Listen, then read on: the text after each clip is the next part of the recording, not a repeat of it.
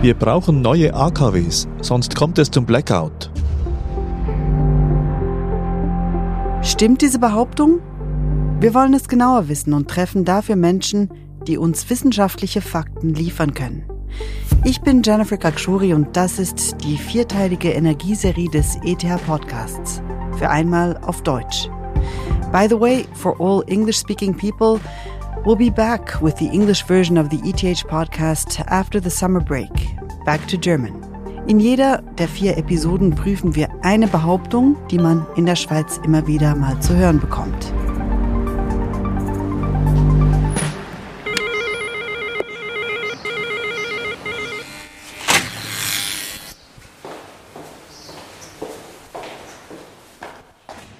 Ich bin Christian Schaffner und ich leite das Energy Science Center an der E T H Zürich, jetzt seit bald neun Jahren.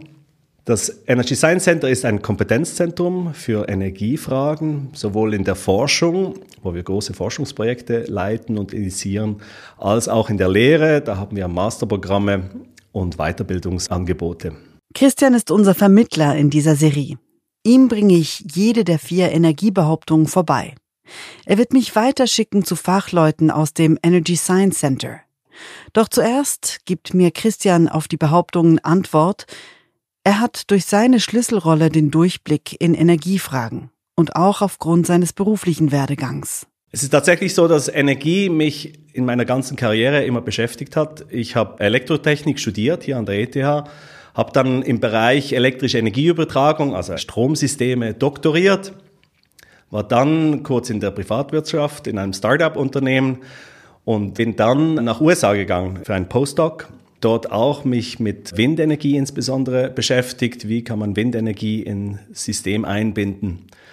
Und dann nach meinem Aufenthalt in den U S A gab es eine Stelle, die offen war beim Bundesamt für Energie, wo ich dann sieben Jahre mich wieder, wie der Name sagt, mit Energie beschäftigt habe. Verschiedene Themen dort. Am Schluss war ich auch involviert in die Verhandlungen über ein Stromabkommen mit der E U. Okay, wow, das heißt, du warst nah an der Politik, damals wie heute.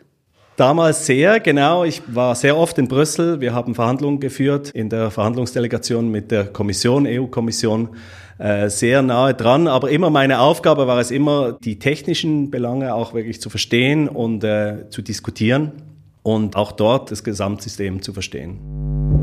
Prüfen wir doch gleich mal an Christian die erste Behauptung. Wir brauchen neue A K Ws, sonst kommt es zum Blackout. Für einen Blackout zu verhindern in naher Zukunft, da hilft natürlich ein geplantes neues Kernkraftwerk nicht wahnsinnig viel, weil es einfach viel zu lange braucht, bis es wirklich da wäre. Und auch, das kommt dann noch dazu, um einen Blackout zu verhindern, braucht es vor allem auch flexible Kraftwerke. Zum Beispiel Wasserkraftwerke in den Alpen, die sind tatsächlich sehr gut. Die können sehr schnell ausgleichen, wenn eben ein Zwischenfall da ist. Aber auch zum Beispiel Batteriespeicher in Zukunft können das erfüllen oder auch der flexible Austausch mit dem Ausland. Wenn Christian von Blackout redet, setzt er auch mal mit seinen Fingern Anführungs- und Schlusszeichen in die Luft. Der Begriff wird ihm zu inflationär gebraucht. Das Wort Blackout ist, ist ein wichtiges Thema. Es wird oft aber verwendet für Themen, wo es eigentlich gar nicht um Blackout geht. Lass mich das kurz erklären. Ein Blackout, da geht es ganz konkret darum, wenn der Strom ausfällt. Das kann sehr lokal sein. Es kann aber auch sein, dass es ganze Gebiete in Europa betrifft, die ganze Schweiz oder sogar noch größere Gebiete. Und wenn es dann wirklich diese größeren Gebiete sind, dann spricht man klassisch von einem Blackout. Und das ist etwas, was die Netzbetreiber, in der Schweiz zum Beispiel Swissgrid, in jedem Fall verhindern wollen. Es soll nie so weit kommen. Es ist nie hundert Prozent auszuschließen, aber eigentlich versucht man wirklich, das System so zu betreiben, dass es eben nie dahin kommt. Das ist der Blackout. Wenn wir aber von zum Beispiel Strommangellage reden oder von einfach zu wenig Strom im System, dann ist es etwas anderes. Das heißt, dass wir zu wenig Produktionskapazitäten haben. Und da kann es sein, dass wir dann sagen müssten, okay, wir müssen für eine gewisse Zeit gewisse Verbraucher, sei das Industrie, ausschalten oder da andere Lösungen finden. Das ist nicht in dem Sinne ein Blackout, das ist eben eine Strommangellage. Auch das gilt es zu verhindern und da sind wir noch weit weg davon. Aber dafür müssen wir alle sorgen, dass in der Zukunft immer genügend Produktionskapazität am Netz ist. Wen empfiehlst du mir vom Energy Science Center, um mir da präzisere Auskunft zu geben? zu wem soll ich gehen mit meinem Mikrofon? Also auf alle Fälle würde ich zu Gabriela Hug gehen, Professorin Gabriela Hug. Sie ist die Expertin, wenn es um Netze geht, wenn es um Stromsysteme geht, wenn es eben auch um Austausch mit dem Ausland geht, um Versorgungssicherheit. Da ist sie die Expertin und sie würde ich auf alle Fälle befragen. Ich bin Gabi Hug, ich bin Professorin für elektrische Energieübertragung. Wir brauchen neue A K Ws, sonst kommt es zum Blackout. Was sagst du dazu? Damit kann ich nicht übereinstimmen. Das A K W ist eine mögliche Technologie, wie man elektrische Energie erzeugen kann. Es gibt ganz andere Technologien auch noch. Mit der Energiestrategie hat die Schweiz ganz klar entschieden, dass wir Photovoltaik als eine unserer Haupttechnologie haben wollen und somit... Klar, man sollte wahrscheinlich keine Technologien ausschließen, aber meiner Meinung nach geht es auch ohne neue Kernkraftwerke. Nachteile von Kernenergie ist halt einfach, wenn wir jetzt ein, entscheiden, ein Kernkraftwerk zu bauen, wird das Jahrzehnte dauern. Kürzliche Projekte im Ausland haben gezeigt, dass auch das Budget häufig dann sehr viel höher ausfällt, als dass man das geplant hat. Also es gibt diverse Nachteile auch von Kernkraftwerken. Die Frage, ob es A K Ws in Zukunft geben soll, ist das für dich eine politische oder eine wissenschaftliche Frage? Ich denke, es ist beides. Wissenschaftlich, denke ich, muss man schon offen sein für verschiedene Erzeugungstechnologien, also das nicht komplett ausschließen. Ich denke, kompletter Ausschluss ist politisch motiviert. Aber wie gesagt, aus verschiedenen Gründen denke ich, dass man schlussendlich zum Resultat kommt, dass A K Ws aus politischen und auch aus wissenschaftlichen Gründen wahrscheinlich keinen Sinn machen. Gabi Hug geht also nicht davon aus, dass die Atomkraft das Gespenst des Blackouts vertreiben wird. Ein Blackout sei sowieso ziemlich unwahrscheinlich. In der Regel benötigt es diverse unglückliche Dinge, die gemeinsam passieren, damit es zu einem Blackout kommt. Eher ein Thema der näheren Zukunft ist wetterbedingter Strommangel. Wenn die Wolken die Sonne bedecken, dann produziert die Photovoltaikanlage weniger elektrische Energie. Und da muss man dann den Ausgleich schaffen. Wie wir das anschauen, ist, was können wir als mögliche sogenannte Candidate Units nehmen, also die dann einspringen können, um diese Fluktuationen dann noch auszugleichen. Eine mögliche Candidate Units, die wir in unseren Simulationen drin haben, sind zum Beispiel Gaskraftwerke. Das ist auch politisch, wird diskutiert, jetzt natürlich noch mit mehr Brisanz, ob das wirklich der Weg ist, den man gehen will. Aber es gibt auch zum Beispiel synthetisches Gas, das ist nicht Fossil Fuels, und wo man dann nicht unbedingt vom Ausland abhängig wäre. Aber da schauen wir uns an, welche Candidate Units gibt es, wie das ausgeglichen werden kann und was macht denn auch ökonomisch Sinn. Wolken sind bei Solaranlagen ein Problem. Und im Winter der Schnee, Stichwort Winterstromlücke, was vielmehr eine Mangellage als ein völliger Blackout sein wird. Das bedeutet, dass wir im Winter weniger Solarenergie haben. Windenergie ist übrigens eher umgekehrt. Da haben wir eher mehr im Winter als im Sommer. Und das wird sicher eine, eine große Frage sein. Hängt sehr stark aber auch vom Ausland ab. Also momentan decken wir unseren zusätzlichen Bedarf, den wir haben im Winter, was über unsere Erzeugungsfähigkeit hinausgeht, mit Import ab. Jetzt fragt sich natürlich, ja, wie entwickelt sich das Ausland? Welche Technologien werden diese Länder einsetzen, um ihre eigenen Energiestrategien zu entwickeln? Das ist alles ein bisschen in Flux, also es ist noch nicht, noch nicht ganz klar. Und da muss man auch verschiedene Optionen dann anschauen. Und wenn importiert wird aus dem Ausland, ist das Strom von A K Ws oder auch von Erneuerbaren?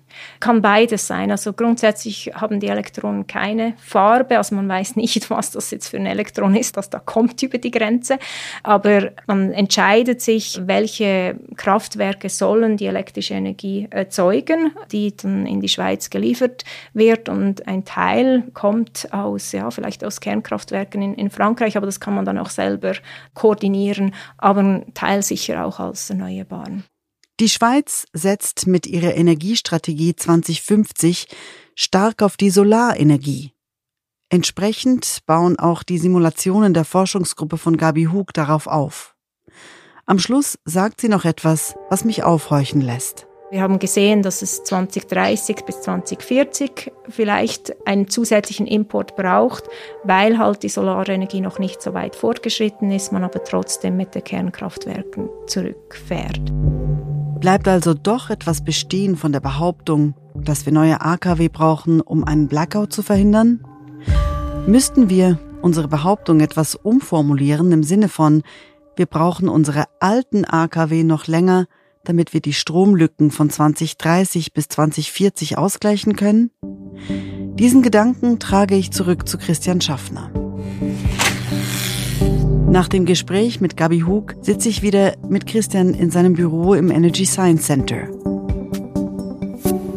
Wir haben festgestellt, wenn es keine neuen A K W braucht, braucht es einfach die alten, bis die erneuerbaren Energien übernehmen. Also für den Zeitraum bis zwanzig vierzig. Was sagst du dazu? Stimmst du dem bei? Ja, das ist natürlich eine spannende Frage und äh, es ist auch eine Frage, die man nicht einfach mit Ja oder Nein beantworten kann. Es sind immer ganz viele Aspekte, die mit hineinspielen und schlussendlich muss ja das Stromsystem insbesondere muss ausgeglichen sein. Wir müssen gleich viel produzieren, wie wir konsumieren, zu jedem Zeitpunkt. Und äh, die Produktion, die kann entweder in der Schweiz sein oder kann im Ausland sein. Und wenn sie im Ausland ist, dann müssen wir importieren. Und es ist klar, oder wenn wir unsere Kernkraftwerke, die heute im Betrieb sind, früher abschalten, dann müssen wir mehr importieren. Und dann die Frage, können wir das in Zukunft wirklich? Unsere Modelle zeigen klar, dass die Kernkraftwerke, die heute schon im Netz sind, da helfen und dass unser System besser zu betreiben ist, wenn die noch länger laufen. Wie lange die Kernkraftwerke laufen müssen oder sollen, auch hier, das ist keine eins null Frage, das ist nicht so ganz scharf abzugrenzen. Schlussendlich müssen sie sicher sein, da ist das ENSI zuständig und sie müssen auch wirtschaftlich betrieben werden können. Und das sind die Betreiber zuständig, private Betreiber, die natürlich schlussendlich auch wieder in den Besitz der Kantone sind, zu einem großen Teil. Aber die müssen entscheiden, wie lange sie ihre Kraftwerke laufen lassen können. Und schlussendlich müssen wir sehen, dass das alles zusammenpasst. Was klar bleibt: Vom Stromimport aus dem Ausland werden wir immer abhängig bleiben. Ich stelle Christian eine letzte Frage, die er vorher selber gestellt, aber noch nicht beantwortet hat. Kann man sicher sein, dass man immer in die Schweiz wird importieren können? Also eine absolute Sicherheit gibt es da natürlich nie, oder? Und ich denke, wenn wir Energie hier auch wieder gesamtheitlich ansehen, dann sehen wir jetzt gerade im Moment äh, mit der, äh, dem Krieg in der Ukraine, dass zum Beispiel auch der Gasimport nicht ganz so sicher ist, wie wir das vielleicht noch vor einem Jahr gedacht haben. Beim Strom ist es ein bisschen anders, da der Strom grundsätzlich einfach mal fließt und die Netze vernetzt sind.